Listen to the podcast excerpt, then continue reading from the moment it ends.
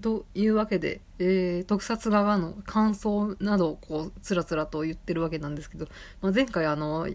実写ドラマの役者さんたちがこう生々しくて こう身につまされるところがあるみたいな感じで言ったと思うんですけど特にあの主人公のお母さんですね。あの作中ではお母ちゃんって言っているあのお母さんの松下由紀さんのお母さんがですね本当にんなんかこうやっぱし怖いなと思いましてですね。うん。まあ、このお母さんの説明をすると特撮嫌いでこう女の子は可愛い服を着てこう早く結婚して子供を産むのが一番の幸せみたいなそういう考えのお母さんでしてね。うん結構特撮側の多分こう大きいテーマとしてこの親子問題っていうのがあってですね。でまあちょっと毒親の側面も あってですね。結構このお母さんって人がこの主人公にかなり、えー、強制してくるんですね。そうやって女の子らしい格好をしたりとか女の子らしい、え生活をしなさいみたいな感じでかなり強制してくるので、まあ、それは見ていて辛いっていうのもあるんですけれど、うん、ほんと漫画だとねコミカルだしで、まあ、あの二次元の平面だから、まあ、そこまでうってこないんですけどなんかそのやっぱり読音や問題みたいなところがこうね生身の、ね、演技の上手い役者さんの力によってかなりこう突きつけられると、はあきつい中村さんきついよくこのお母さんとやっとるって 思うんですよね。うん。うんなんかこのテレビくんでしたっけ？あのヒーローとか特撮とかが載ってるそういう幼稚園向け雑誌幼稚園児向けヒーロー雑誌みたいなやつをこう子供の頃の中村さんこうお母さんに没収されて捨てられるっていうエピソードがなんかあるんですよ。で、えー、まあ女の子らしくするってことでこう髪の毛をこうねお母さんに結ばれて、うん、可愛い髪型できたねみたいな感じで終わるっていうシーンがあるんですけどそれがめっちゃ怖かったですね。本当に自分の好きなものを否定されて捨てられてで自分のお母さんの好きなものをこう強制的に押し付けられるっていう。でそれに耐えないといけない、うん、でまあそれをね強制してくるのは、えー、大好きなお母さんであるっていうのがなんか本当辛くてですね。ああ実写の力怖えと思いましたね。うん、あとまあ役者さんだったりその演出だったりの力とかもあるとは思うんですけどうん本当にねね子供は親の所有物ではないしもう子供にもねちゃんと意思はあってね主義主張もあるし、うん、親の自由自由にできるものではないっていうのを本当すごい見てて痛感しましたね。うんまあ、子育て世代ですからね、まあ、子供とか全然いないですけれど、うん、本当にね、えー、子供いる友人何人もいますからね。もし自分が親になったらみたいなのね、想像したりとかね。まあ、あと、甥っ子もね、生まれましたからね。あ、もう本当に絶対強制とかせんとこうみたいな感じで思いますよね。うん。まあ、幸いうちは、親はね、そんなに漫画とかアニメとかにすごい否定的で、うん、なんかこうバッシングしてくるみたいなことはなかったと思うんですけど、まあ別にでも面白さは理解できてなかったと思いますね。やっぱし今、うん、と70前後ぐらいなんで、やっぱしその世代の人だとね、本当に漫画って本当に、うん、マジンガー Z みたいなそういう世代なんで、あんまり見るみたいな習慣もない、なかった世代ですので、うん、まあだけど、否定とかはしなかったんで、まあやっぱ恵まれてたのかなと思います。まあだからこういう感じになっちゃったとは思うんですけれど、本当に。まあそういうわけで、なんかこう、毒親問題みたいなのを、やっぱしちょっと、この特撮画がっていう、こういうね、オタクあるあるで、なんかこうね、えー、楽しくわちゃわちゃするみたいなシーンも結構多いんですけれど、結構実はね、うん、厳しいっていうか、重く暗いテーマみたいなのが横たわってですね、やっぱ、うん、親子問題みたいなあんまオタクとかその関係ないですからね。うん。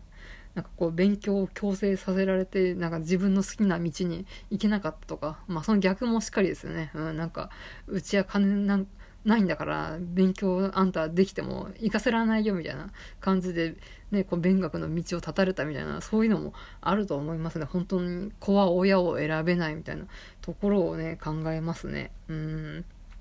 まあ、怖いといえば、こう、北城さんも怖かったんですまだ、私3回までしか、ちょっと見てないんで、まあ、4回目はまだ見てないんですけれど、うん、本当にね、北城さん同僚にいたらね、本当事務的なことしかね、私話せないと思います。よくね、中村さんプライベートのこととかちょっと聞こうかなとか、なんかね、ちょっと、うん、おっしゃしませんかみたいな、誘えるなって思いますかなりね、鋼メンタルだなって。まあ、そうしないとね、話進まないのはわかるんですけど、うん、北城さんも効果です。やっぱ役者さん、結構ね、原作まんまだなとは思ったんですけれど、うんうん、北城さんもね、まあ、役者さんのうまさもね、あるとは思うんですけど、うーん、まあちょっと4回まだ見てないんで、今後どうなるか、まあ知ってるんですけど、楽しみですという感じで。で、オタク仲間に吉田さんっていう女性のオタクが、まあいるんですけれど、なんか、こう、中村さんと一緒にこうヒーローショーですね。あの、よくデパートの屋上とかでやってるヒーローショーに中村さんと吉田さんで、この友達である吉田さんで行って、で、握手会がやってるよってことで、このヒーローとね。で、そこで、ね、中村さんがちょっと恥ずかしいな。大人なのにヒーローと握手並ぶの恥ずかしいな、文字文字みたいな感じでちょっとこう文字を文字してたら、こう吉田さんがこうバシッとですね、あこう今見てるヒーローは今しか会えないし応援できないんです。行ってきなさいって言ってこう叱咤激励してでまあ中村さんはその、うん、スーツアクタースーツアクターっていうかそのあれですねヒーローショーのヒーローとですね握手をすることができるっていう くだりがあるんですけどねこの今見てるヒーローは今しか会えないって本当にうん。で、まあ、特にね、特撮だと、大体、くくり、縛りっていうか、その放映時期が1年ってくくりでやってますので、本当に次の年だともう違うヒーローになってしまってるわけですからね。もう本当に一瞬一瞬のきらめきじゃないですけど、うん、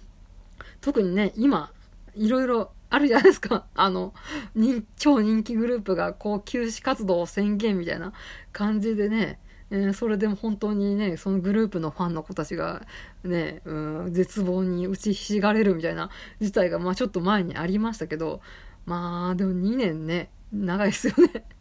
まあ長、うん、わかんないです。長いと取るのか、短いと取るのか、まあ、ね、ファンにとってはね、うん、長い、きっと短いんでしょうね。あっという間なんでしょうね。うん。本当にね、いつ何時どうなるかわからないっていうね。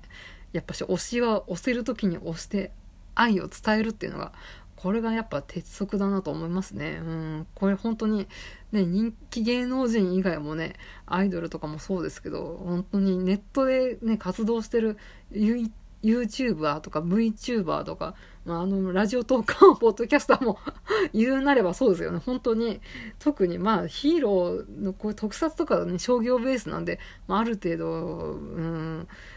突然終わるってことはそうそうないとは思うんですけど、やっぱりそういった個人の趣味活動、同人作家とかですね、もう本当にいつ終わるかわからないっていう、本当に今ここにね、巡り合った奇跡みたいな J-POP の歌詞みたいなこと言ってますけど、なんかそういうのを大切にして、なんかこう、好きを伝えるって、本当大事だなと思って、吉田さん、あんたの言うこと、その通りやーみたいな感じで見てて、うん、このツイッターで 見てた時も吉田さんの言葉分かりみみたいな感じで盛り上がってましたけれど、うん。まあそういうわけで特撮画が面白く見ております。まああの原作漫画の方もちょっと15分というかで、まあ割と多いんですけどね。うん。あの、なんか結構試し読みとかできたりとかするんで、で、15話もやってますから、多分ね、ドラマの方も、私たちの戦いはこれからも続くみたいな感じで終わるとは思いますので、まあちょっと、まあ続きは漫画の方で楽しんでくださいという感じになるのかなと思いますけど、この実写ドラマ、実写ドラマで本当に楽しんでおります。うん。そして怖がっております。松下由紀のお母ちゃんマジ怖いわっていうね。あ本当に昔はね、ナースのお仕事で、こう、水木有沙をこう叱るね、ちょっと先輩みたいな感じでしたけど、今はね、24歳のおか女の子のお母さんの役をやるまでになって、もう貫禄たっぷりですよね。うん。まあ、そういえばあの、大奥、あのフジテレビのドラマの大奥とかでもね、春日の局とかもやってましたからね、やっぱし、その頃から結構強いこう苛烈な女みたいな役結構やってたんだなと思いましたけど。うん本当に松下由紀のお母ちゃん怖いです。本当にお母ちゃんが私のお母さんじゃなくてよかったですね。うんうちの親あインフルエンザって言えばうちの親がいつの間にかインフルエンザになってでいつの間にか治ったっていうのがありましたけど、うん、本当に皆さんインフルエンザには気をつけてくださいということでマシュマロの方ありがとうございました、うん、ちょっとマシュマロのありかがわからないって人いるかと思うんですラジオトークだとこのタイトルごとに載せるようにしてますので、うん、しました。ここ数回。うん、そっちの方で飛んでください。あと、ツイッターの方にも、えー、たまに貼ったりとかするんで、そこから、えー、マシュマロの方いただければと思います。うん、一応、